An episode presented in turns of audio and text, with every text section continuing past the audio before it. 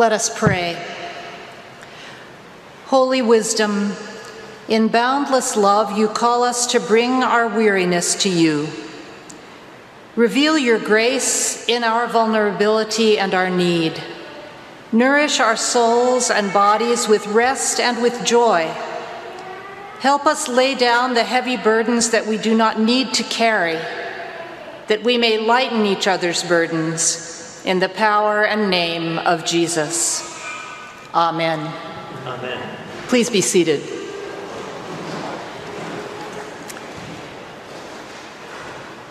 Jesus said, Come to me all you that are weary and are carrying heavy burdens, and I will give you rest.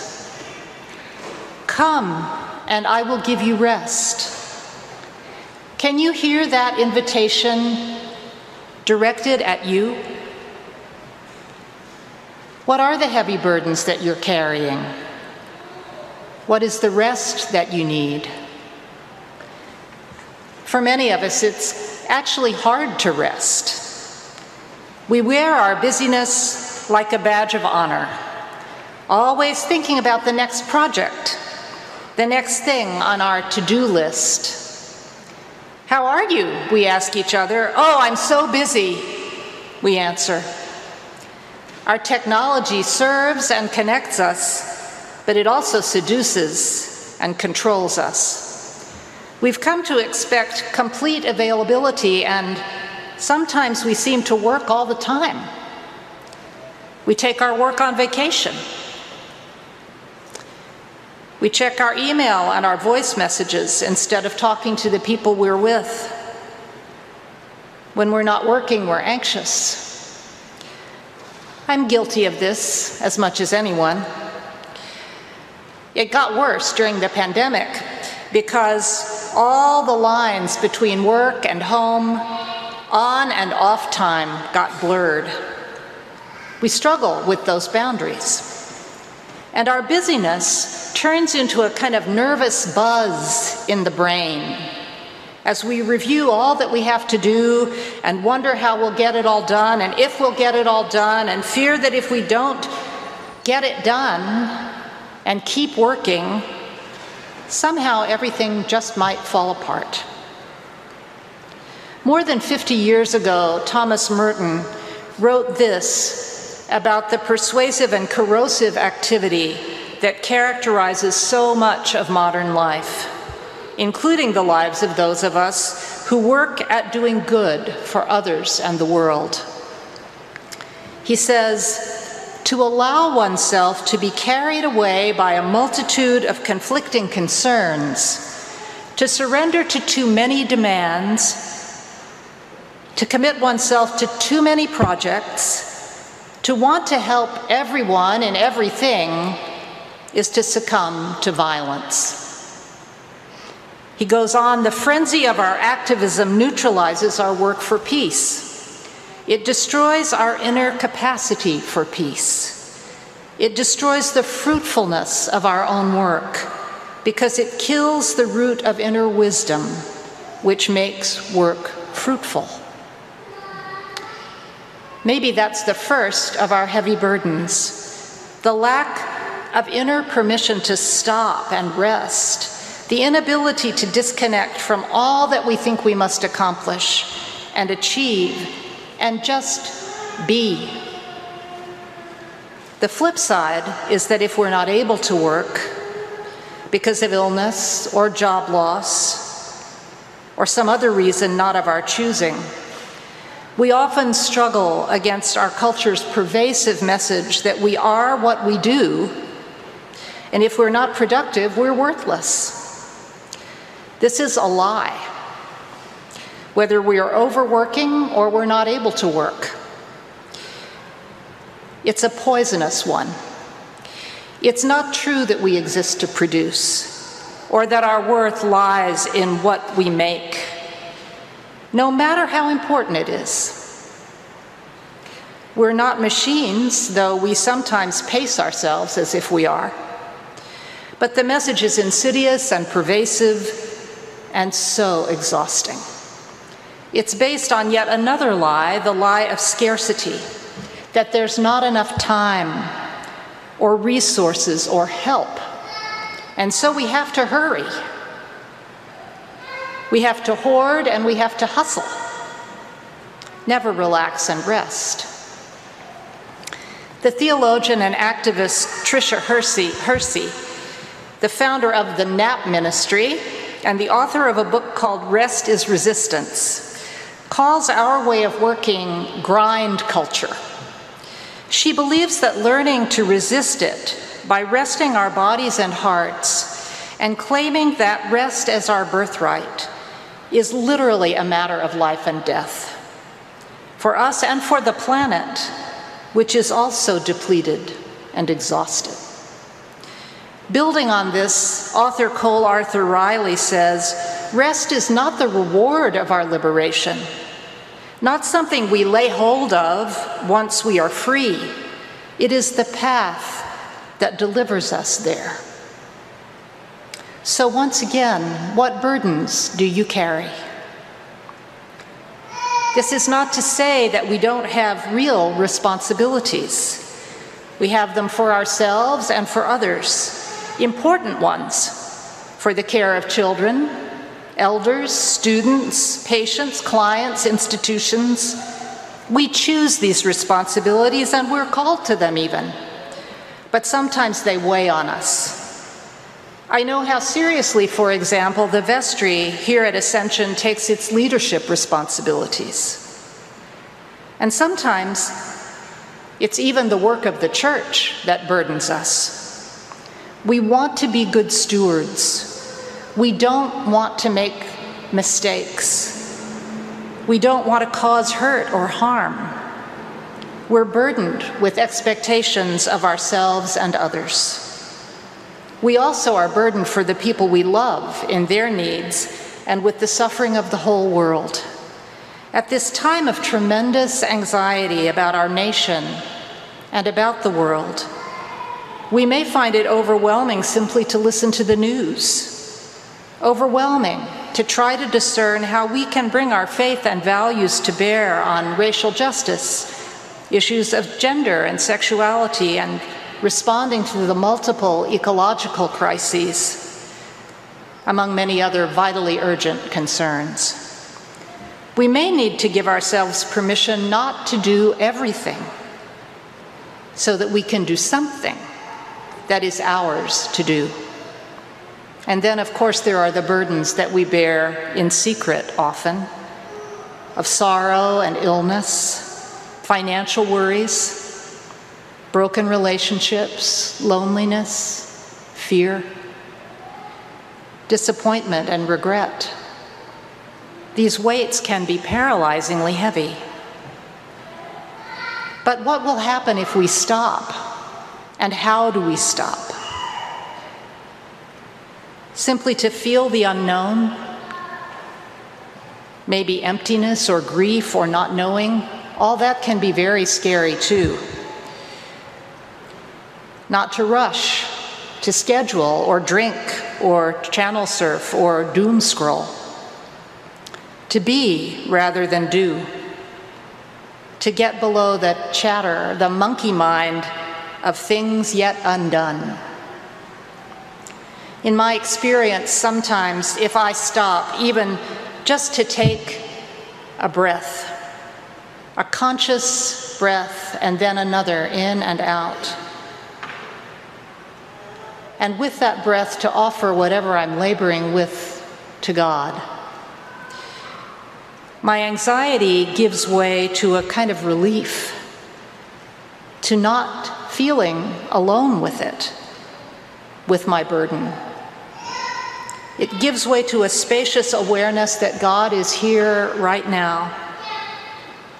Be still and know that I am God, the scripture says.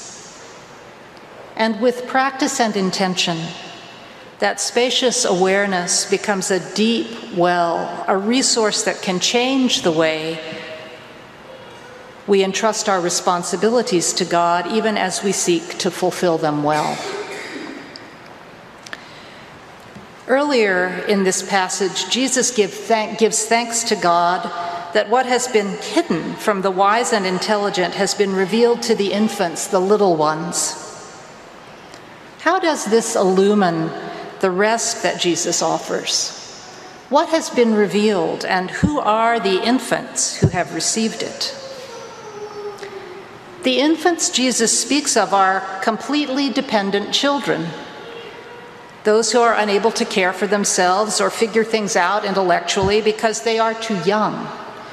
But the word in this context also means people who are helpless, who are on the margins of society without power or wealth or status or resources.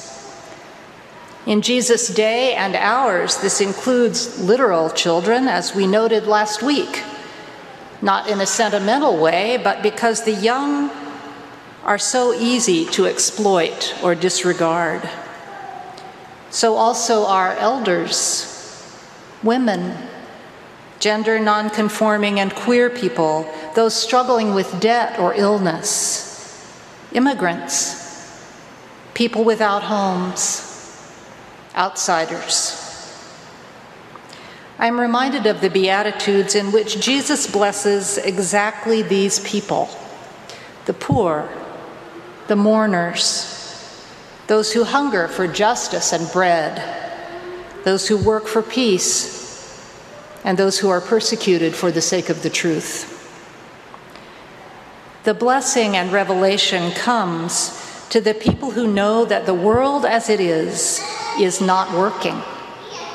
It's for those who yearn for love, for healing, for reconciliation, and for mercy, for the deep, deep shalom of God's reign. It is for people who know they need God and that God's grace can enter, can come, because they are ready to receive it. Do we know that Jesus' invitation is for us? Come to me, all who are carrying heavy burdens, all of you, and I will give you rest.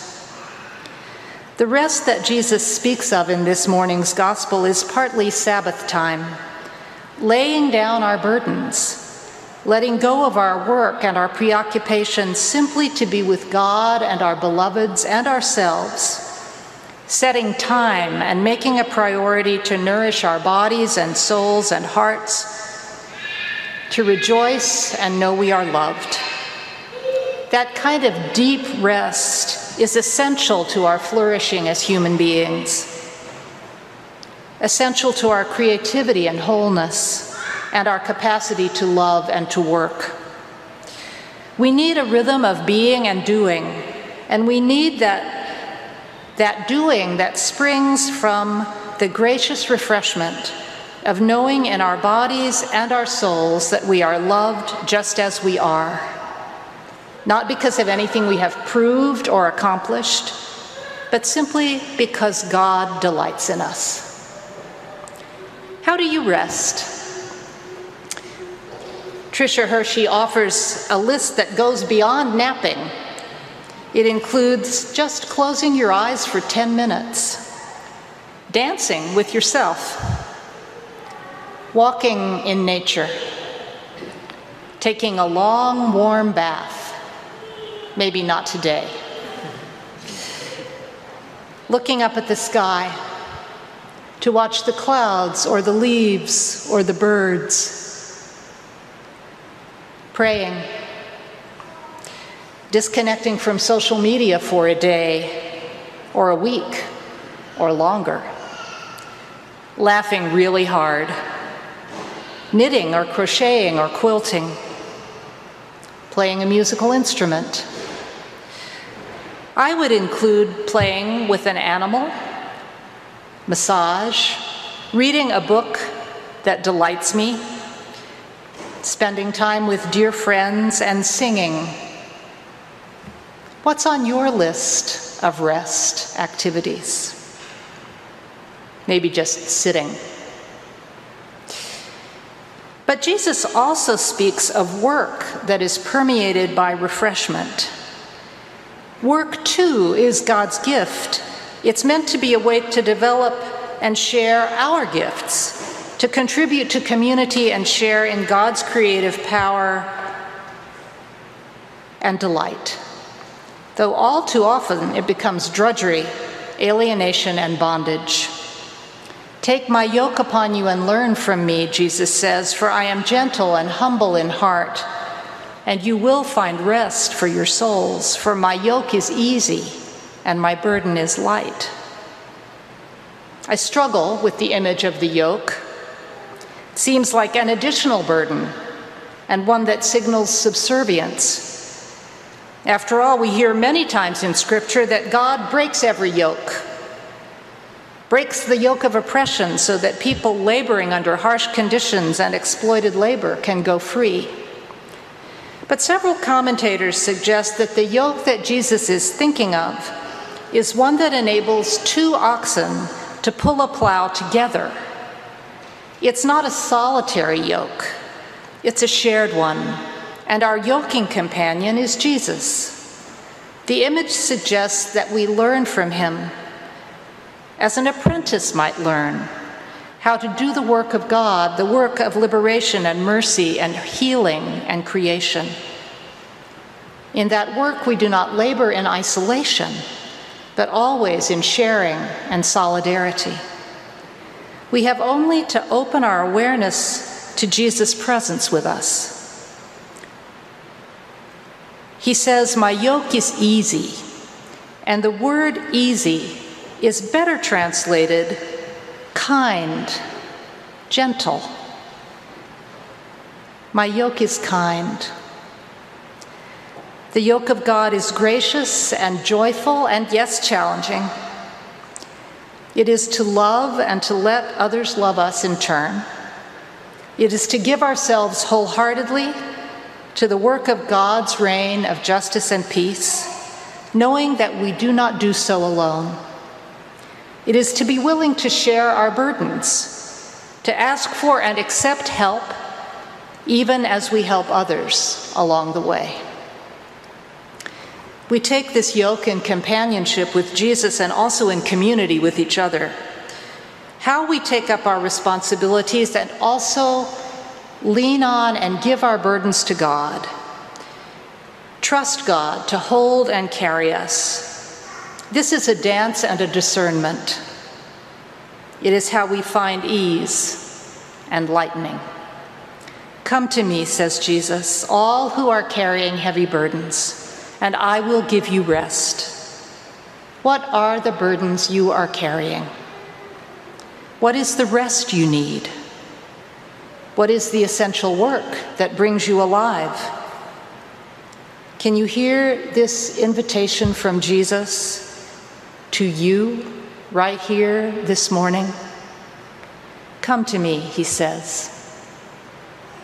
Come. Come.